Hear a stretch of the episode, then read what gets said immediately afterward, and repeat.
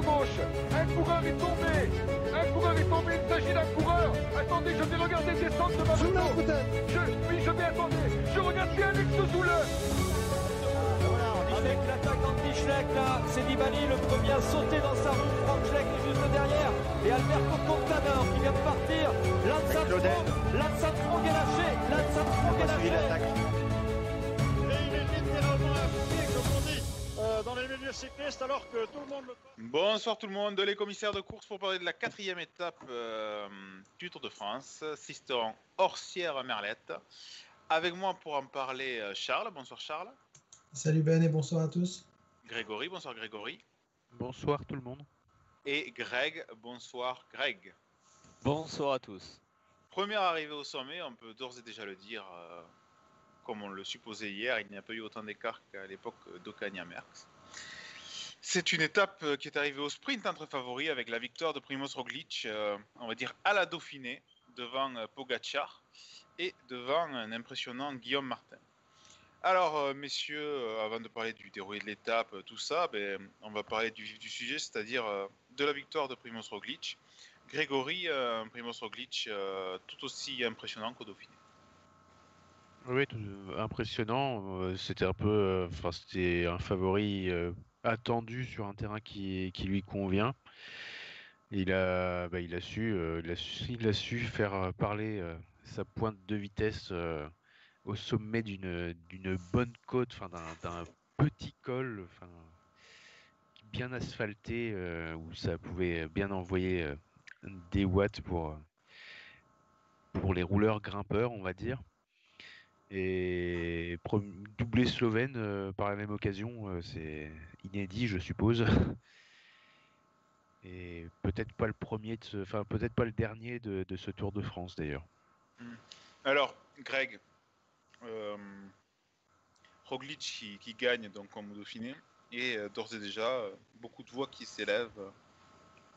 Désolé pour le langage, mais je vais, je vais dire texto ce qu'ils écrivaient Ça y est, on va se faire chier pendant trois semaines. euh, bon, mais remballé, euh, c'est terminé. La Jumbo Visma va écraser le tour. Est-ce que ce n'est pas une hashtag conclusion hâtive? Ben, à, voir, c'est vrai que c'est un peu le scénario qu'on pouvait craindre avec un sprint qui est lancé euh, au, au 600 mètres. Après, ben, c'est pas rassurant, oui, pour euh, sur de tour, mais après, faut voir ce qui arrive après. Mais peut-être qu'on en reparlera euh, tout à l'heure, mais s'il était vraiment le plus fort, peut-être qu'il aurait eu intérêt à attaquer avant, Roglic, parce qu'on ne sait jamais ce qui peut arriver. Peut-être qu'on a vu, ça a roulé très fort et que derrière, tout le monde n'était pas, au top et ont vraiment serré les dents pour s'accrocher au bon groupe. Donc, euh, à voir, oui, c'est un premier, on va dire, un premier euh, coup d'épée dans l'eau pour ceux qui s'attendaient au grand spectacle. Mais bon, on va encore conserver un peu d'espoir. Mais c'est vrai que c'est le scénario peut-être le moins intéressant euh, pour ceux qui attendaient le grand spectacle, le champagne, les attaques de loin. Non, ça a été une, une assez longue procession, même si on roulait très fort, et puis un sprint aux 600 mètres. Tout à fait. C'est une étape euh, et une montée assez particulière hein, parce que l'effort euh, n'est pas très long et euh, comme l'ont dit Grégory et Greg, euh, c'était une montée assez spéciale, Charles. Euh, ce qu'on a pu voir au-delà de Roglic, même si hier j'avais dit qu'il y aurait les premiers doutes sur Roglic, bon, bah, je tente, on ne sait jamais. Euh, c'était plus ou moins attendu. Ce qui était attendu également, c'est la, puissance de son équipe. Et là, il y a, du bon, du très bon et peut-être du un peu moins bon. Ouais, je, je vais pas faire le malin en disant que c'était attendu parce que j'avais misé sur Adam Yates, donc ça serait un peu couillu de dire maintenant que la victoire de Roglic est, logique, mais ouais, c'est son terrain, tu l'as dit, vous l'avez dit.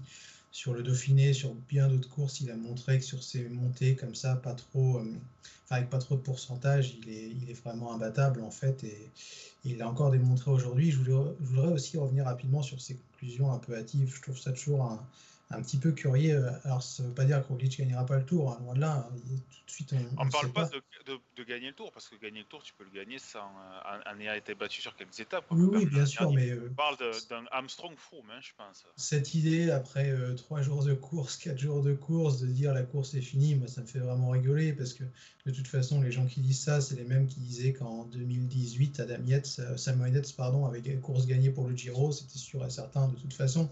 Puis l'année suivante, Primoz Roglic avait lui aussi gagné le Giro après une semaine. Au final, on se rend compte que que c'est pas forcément le cas. Donc peut-être qu'il va gagner, peut-être pas, mais là il n'y a aucun écart, il n'est pas maillot jaune, donc je vois pas comment on peut affirmer que c'est sûr et certain qu'il va gagner le Tour de France. J'ai toujours un peu de mal avec ce pessimisme un peu ambiant.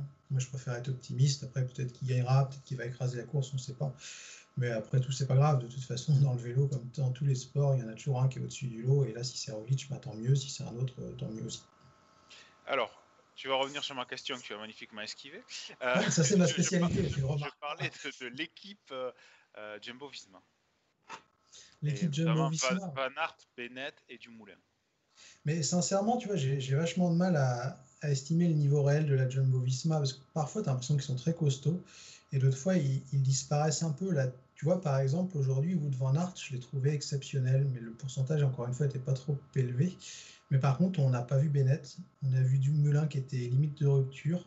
Sepke, je ne l'ai pas trouvé si impressionnant que ça, alors que sur le Dauphiné ou d'autres courses, il avait vraiment fait le taf. Donc je sais pas, sincèrement, je sais pas si c'est les plus forts, je sais pas s'ils ont l'équipe pour dominer la course. Donc c'est ouais, une petite indécision euh, par rapport au haut niveau de la, de Jumbo. Répondre à ta question cette fois-ci. Ah, merci, je suis content.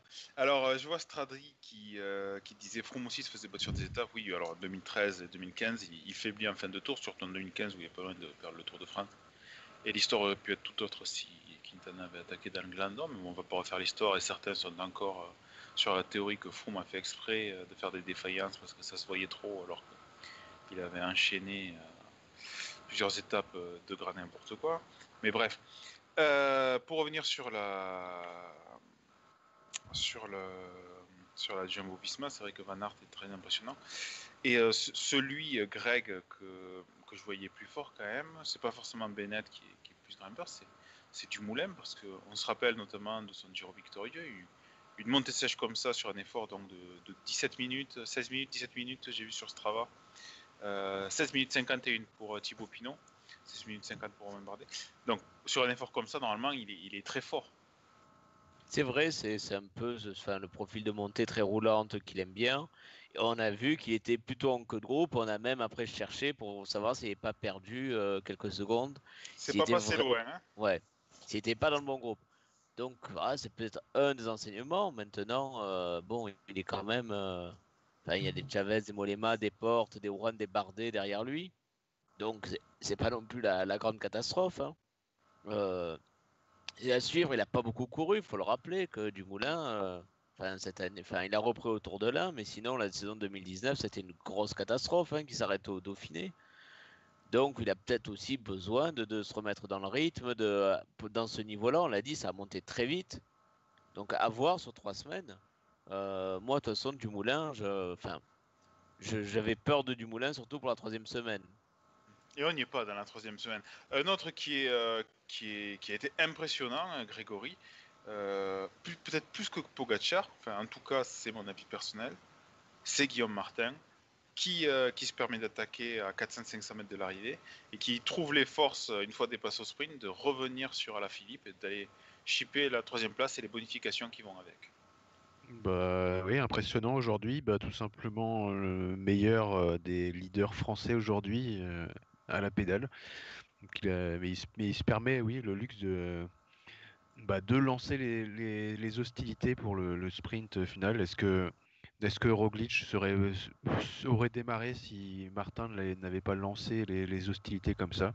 On ne sait pas exactement. Peut-être que Roglic attendait le, le- dernier, vraiment le dernier moment. Mais Martin, ouais, il est, il s'affirme comme, euh, comme un leader français et on va voir où est-ce qu'il va, où est-ce qu'il pourra s'arrêter. Quelles seront ses ambitions exactes sur ce tour, s'il jouera, s'il jouera uniquement placé ou s'il sera toujours dans son, dans son style offensif à chercher des victoires d'étape?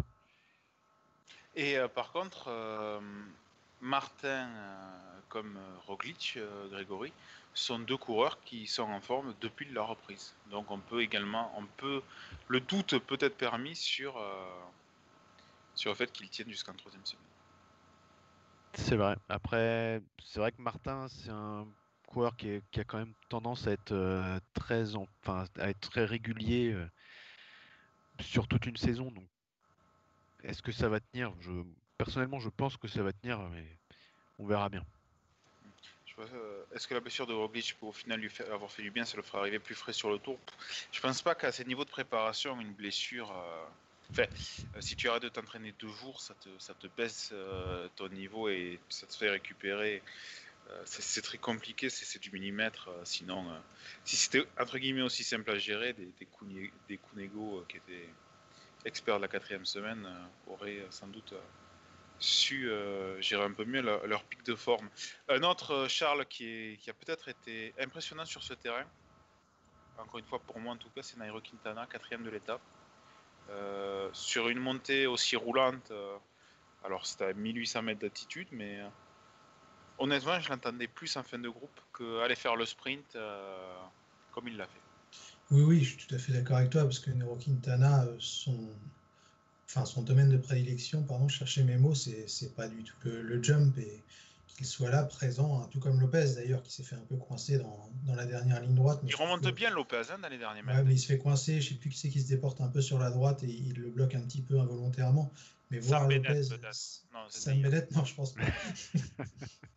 et euh, de voir, euh, à part voir Nero Quintana et Miguel Angel Lopez à, à ce niveau-là, sur ce type de montée, trouve ça très prometteur pour, pour la suite, s'ils arrivent à maintenir un niveau physique. Euh, assez costaud parce qu'on sait que depuis quelques années, pour Quintana, c'est dur de maintenir un, niveau physique très élevé et Lopez est aussi assez régulier. Mais en tout cas, s'ils sont à ce niveau-là, ça peut faire très très mal en, troisième semaine de tour. Alors, euh, Charles, il y a également euh, des coureurs qui ont eu un peu plus de mal dans ce groupe. Alors, il y a eu Tom Dumoulin, on en a parlé déjà. On peut dire également que. alors, Thibaut Pinot a, eu du mal, on le voit reculer sur la fin. Et c'est peut-être euh, finalement une bonne nouvelle par rapport à sa chute qu'il a eu samedi. Mais il y a également Egan Bernal qui, a eu du mal. Hein. Il était dans la roue de Roglic, il s'est fait sortir. Euh... Alors c'est lui qui laisse le trou qu'à la FIP n'arrive jamais à combler. Ouais, il y a des coureurs pour lesquels ça a été un petit peu plus dur. Donc ils sauvent l'essentiel, hein. Bernal, Pinot, euh, Dumoulin, et, etc. Puisqu'ils finissent dans le temps du vainqueur. Ils sont 16 d'ailleurs à finir dans le temps de Primoz Roglic. Mais dans ceux qui perdent un peu de terrain, il y a Emmanuel Bourman. Je suis assez surpris. Je ne sais pas ce que les gars en, pensent, mais je le voyais très très fort sur ce Tour de France. Et euh, dans un autre registre, on en avait parlé hier soir. C'était un de nos favoris, Sergio Equita, qui euh, perd 28 secondes sur une montée assez roulante. Peut-être étouffé par le rythme, tout simplement. Je ne sais pas si les gars sont d'accord avec ce constat. Messieurs, qu'est-ce que vous en pensez notamment de Bourman? Est-ce que la chute du Dauphiné euh, l'a plus touché qu'aux autres? Bah, je pense, ouais. Enfin, après la chute Dauphiné, bon, on n'a pas eu trop d'infos sur toutes ces chutes, mais je pense Bourman, c'était pas bon. Enfin, c'était pas, c'était pas du bluff. Autant certains abandons, euh, on pouvait dire eh, ils auraient pu continuer. Autant je pense que Bourman, euh, c'était pas vraiment du bluff. Euh, mais bon, il y, a 10 secondes de perdu. Après, il y a une telle start list que finalement, c'est dur. Est-ce que c'est vraiment décevant pour lui? Euh, Il reste encore deux semaines, il peut, il peut revenir, il y aura d'autres défaillances. Donc est-ce que c'est vraiment décisif? Alors un peu décevant, mais c'est pas non plus. Enfin, moi je m'attendais pas à, à Bourman capable de rivaliser euh, avec les tout meilleurs. Hmm. Après, rappelez-vous, encore une fois, c'est une arrivée très particulière. Euh, on ne peut pas vraiment dire qu'il y en a une qui lui ressemble hein, ensuite sur le Tour de France, puisque le Mont Égual est certes en, fait 8 km à 4%, mais présenté d'un vrai col avant. Alors qu'aujourd'hui, bon, il y avait des petites montées, mais c'était, c'était pas tout à fait pareil. Et ensuite, tous les cols sont plus durs avec des, étapes bien plus difficiles également.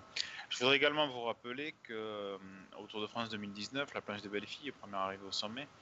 Euh, Guérin Thomas euh, finit premier groupe des favoris devant Pinot et Alaphilippe. Guérin Thomas qui derrière va avoir de grosses difficultés dans les Pyrénées. Et euh, Egan Bernal euh, finissait 12e de l'étape et se prenait euh, presque 10 secondes par son coéquipier.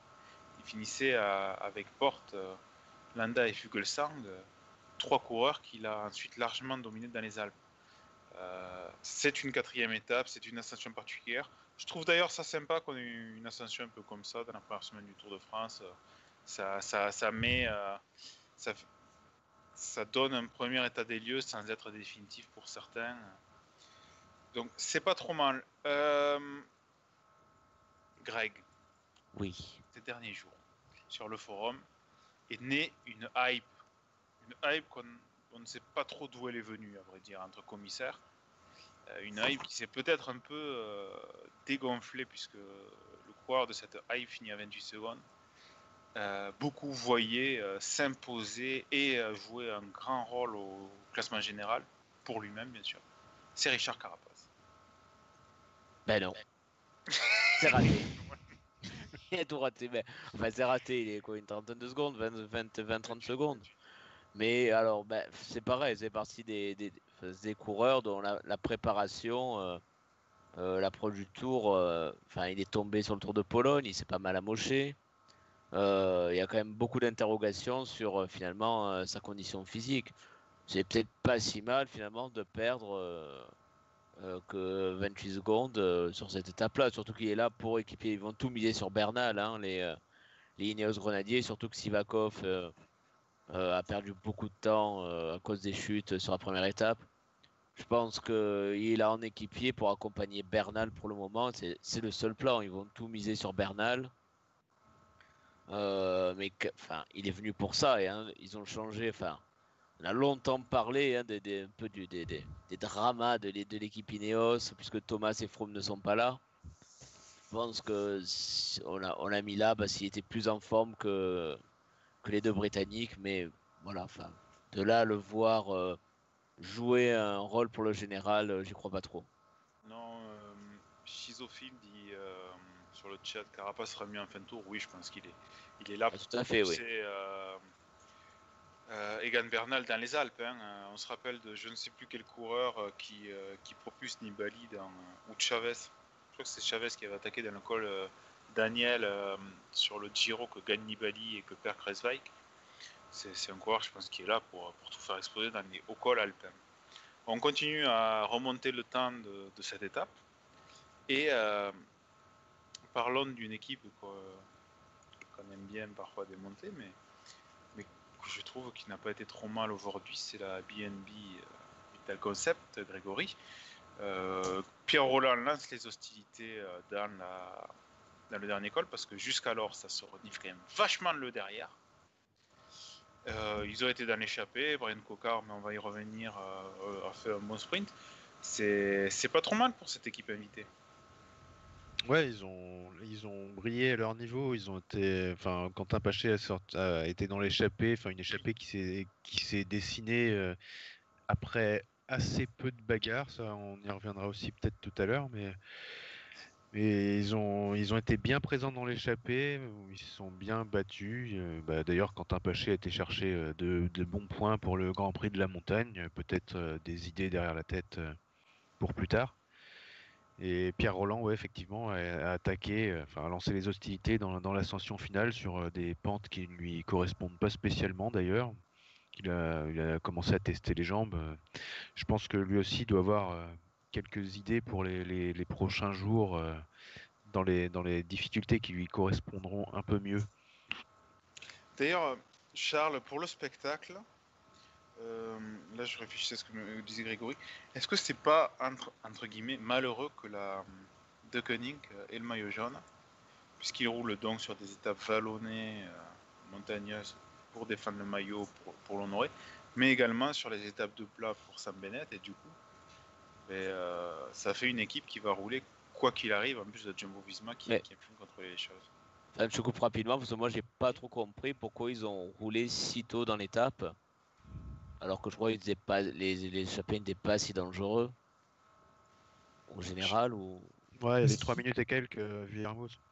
Mais ils veulent Oui. garder le maillot jaune, tout simplement. Je pense qu'ils veulent prendre aucun risque. attendre Je pense quatre qu'Alaphilippe voulait les bonifications aussi à l'arrivée pour essayer de creuser un peu et anticiper peut-être une perte de quelques secondes dans, dans les Pyrénées ou au Mont Igual, peu importe, ou même plus tard.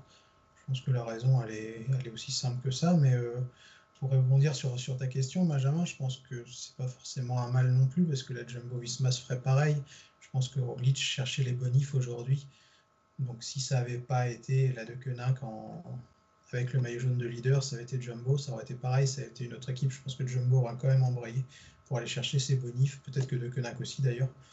Donc je pense pas que ça soit un handicap pour le spectacle qu'Alain Philippe soit, soit jeu. D'accord. Et euh, qu'est-ce que tu as pensé de. C'est Grégory qui a lancé le sujet, je le récupère. Euh, ce début d'étape? Cette constitution d'échappée, euh, moi ça m'a surpris, honnêtement.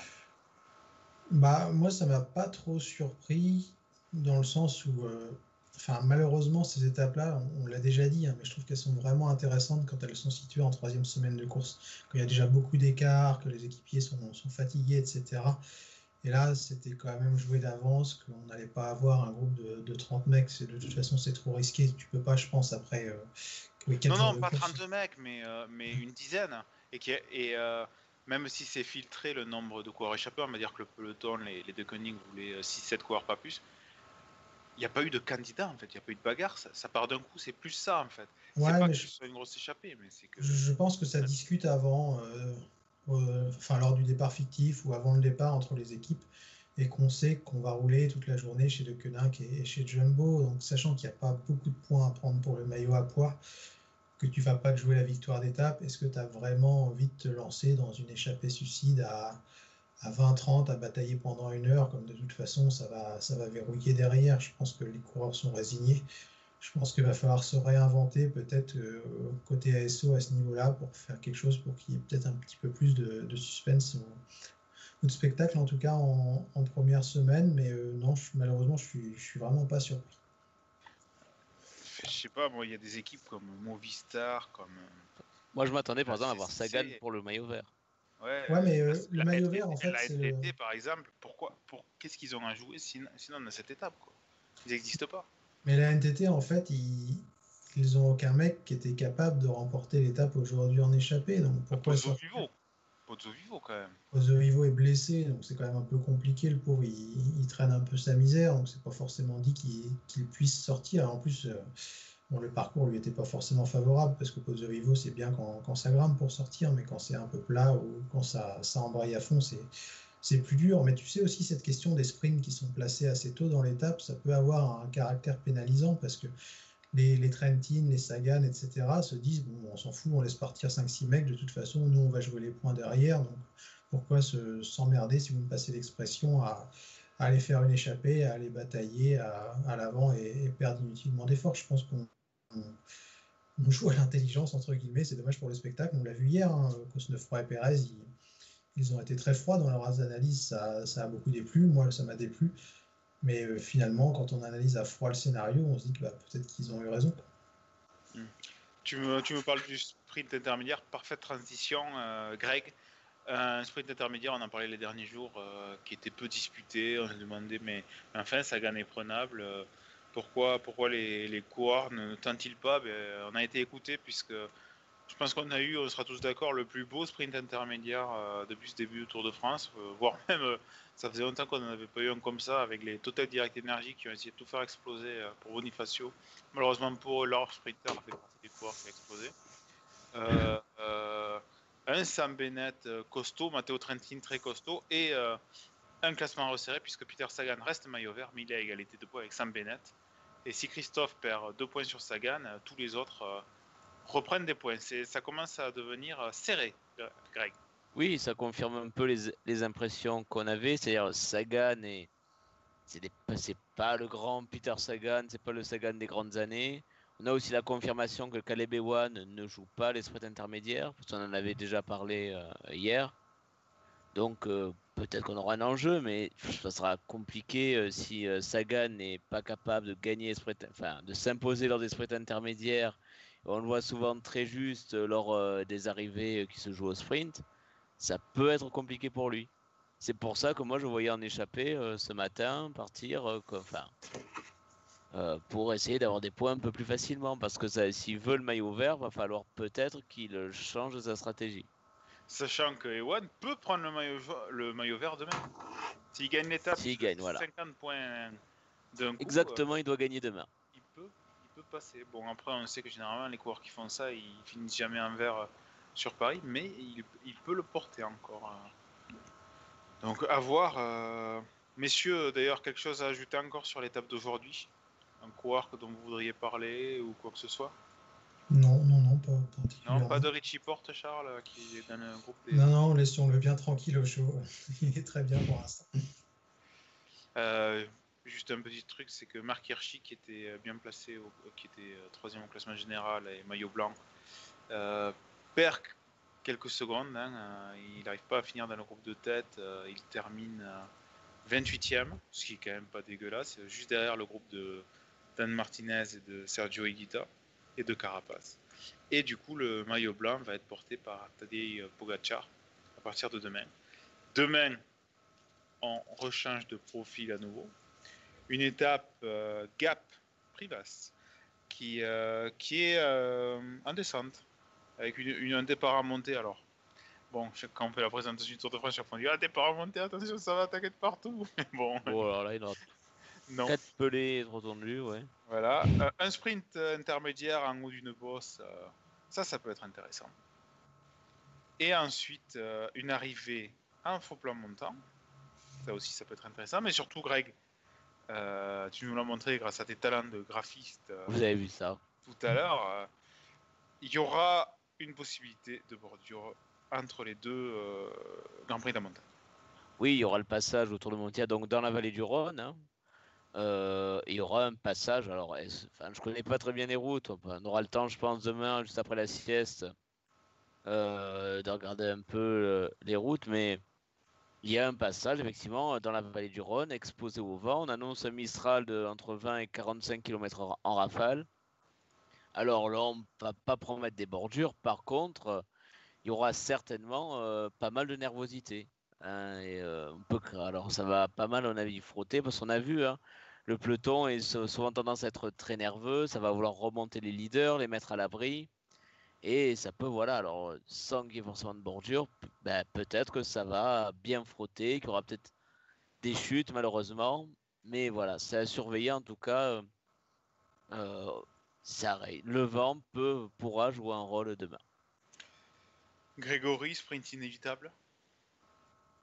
Inévitable, euh, je dirais quasiment inévitable. Je pense que je pense que les sprinters ne vont pas laisser passer l'occasion. Après, euh, ben, il y a quand même un petit peu de relief. C'est pas non plus des, c'est pas non plus des, des côtes insurmontables, mais certains, euh, certains qui sont déjà fatigués ne passeront probablement pas. D'autant que le, fin- le final est quand même euh, en faux plat montant sur pas mal de, kilomètres. Donc si ça, si ça embraye bien, ça pourrait, ça pourrait péter pour les sprinteurs les, les plus faibles, on va dire. Et euh, je, ouais, je, vois un, sprint. euh, Enfin après, il faudra voir aussi euh, le, déroulé de l'étape si s'il y a nervosité, s'il y a possibilité de bordure, parce que du coup, là, même dans ces cas-là, certains sprinteurs pourraient sauter de bonheur et il faudrait voir qui resterait devant. Et si s'il y a chute, s'il y a coureur attardé, ou s'il y a un groupe euh, pas si conséquent que ça qui se, qui se joue la, victoire, ce sera, ça restera à voir. Ce sera peut-être pas forcément un, un pur sprinter, mais enfin, le scénario le plus probable pour moi, c'est arriver au sprint avec euh, des, des sprinters costauds, euh, avec un Caleb Ewan favori, avec Sam Bennett aussi, je pense. Malheureusement, on n'a pas le. On n'a pas le profil de la dernière montée pour savoir s'il y a des pourcentages, enfin des pourcentages, on s'entend, hein, je parle de 2-3%.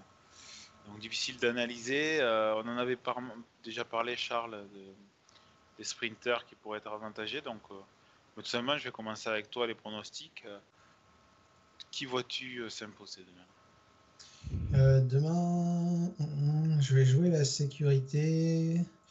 Je vais dire Sam Bennett, comme ça, si jamais il y a des bordures de Canon Quickstep, euh, c'est du, du pain béni, donc Sam Bennett. Greg, Ah bah puisque Charles a pris Sam Bennett, je vais prendre Caleb Ewan. voilà. Quelle prise de risque tous les deux. Ah tout à fait. Vous seriez- joker, Vous je seriez parfait dans le peloton aujourd'hui. Hein. Je Exactement, Je voilà. vais dire Nizzolo en joker, Ben. Euh, Grégory. Allez, je vais, je vais tenter euh, un coup euh, pas forcément gagnant, avec possibilité de bordure, euh, sait-on bah, jamais. Alexander Christophe plutôt. Dans Sicard, ce sera pour le, pour le classement général euh, un top euh, 25. Oh, c'est déjà pas mal.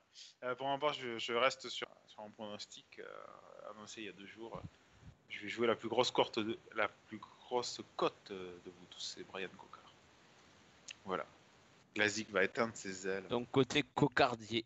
Ouais, voilà. Allez, eh bien, on se retrouve demain euh, après cette étape. Euh, On sait que tous les fans de Thibaut Pinot vont mal dormir. Hein Euh, on, a, on a annoncé les, les mots du démon, le- la bordure possible. Les-. Le rond-point à l'entrée de Montélimar, attention. Je Ils ont pense été qu'il y aura repérés. plus de pression ou de tension sur le topic euh, Groupama FDJ demain après-midi que dans le peloton, avis. Là, là c'est en train de regarder les ronds-points sur Google de Street View. Et, et envoyez sur Instagram les photos. Donc, voilà. Faites gaffe, prenez à droite et pas à gauche devant. Donc voilà, ben écoutez, on se retrouve euh, demain soir. Là, on rigole, euh, on rigolera beaucoup moins si Thibaut Pinot prend une bordure, moi en tout cas. Euh, on vous souhaite une bonne soirée et une bonne journée, une bonne étape pour demain. Ça, ça devrait aller assez vite, 183 km, mais en, en profil descendant. On vous dit à demain soir, même heure, 19h45. Euh, Bonne soirée tout le monde, au revoir. Au Bonne revoir. Soirée.